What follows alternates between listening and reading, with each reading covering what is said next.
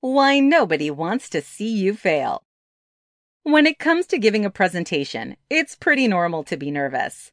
After all, no one wants to deliver a bad presentation, and no one really wants to listen either. Most people don't want to see you making the mistakes listed in this tutorial. While it's true that there are no universal formulas for giving a presentation, you should avoid the following. Disqualify yourself. Many people will make statements such as, I'm no expert, but. I'm not sure what I should say here. Um, so. Well, uh, um, I'm here today to present. I hope you didn't find this presentation boring.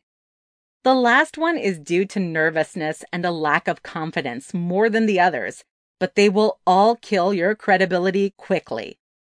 Unless they're used as a lead in to what you're saying, the audience will automatically see you as a mediocre presenter. Therefore, to get through a moment where you're not sure what to say, just take a deep breath and give yourself a moment. Not making eye contact. Many times, because they're nervous about it, people will give a presentation and will look anywhere but out in the audience. However, this is bad because you're not able to connect with them. By not making eye contact, your audience feels disconnected. Pick someone in the audience and make eye contact with them. Then choose someone else. Make your way around the room, making eye contact with each person. If you're nervous about making eye contact, just look at their foreheads. At least you'll appear to be making eye contact. Not checking equipment. There's not much that will ruin a presentation faster than spending 20 minutes waiting on the presenter to work through problems with the tech they're using. Make plans to reach the presentation venue at least one hour before everyone else is set to arrive to make sure that the equipment you're using is working properly. Additionally, make sure that you hope for the best, but always be prepared for the worst case scenario as well. Always have a backup plan prepared. While it's true that there have been some major advancements in tech, it's still not perfectly reliable at all times. Not being familiar with content. When you say things like the phrases below, it indicates that you're not very familiar with the content of your presentation. I kind of know what I'm talking about. I got the gist of it. I'll just wing it. If you feel this way, you don't know your content, which means that the audience will see you as disorganized, unprofessional, and sloppy. When you're giving a presentation, you should know the content so well that you could easily teach someone else about it.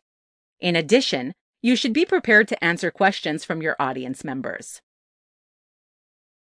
Alienate audience.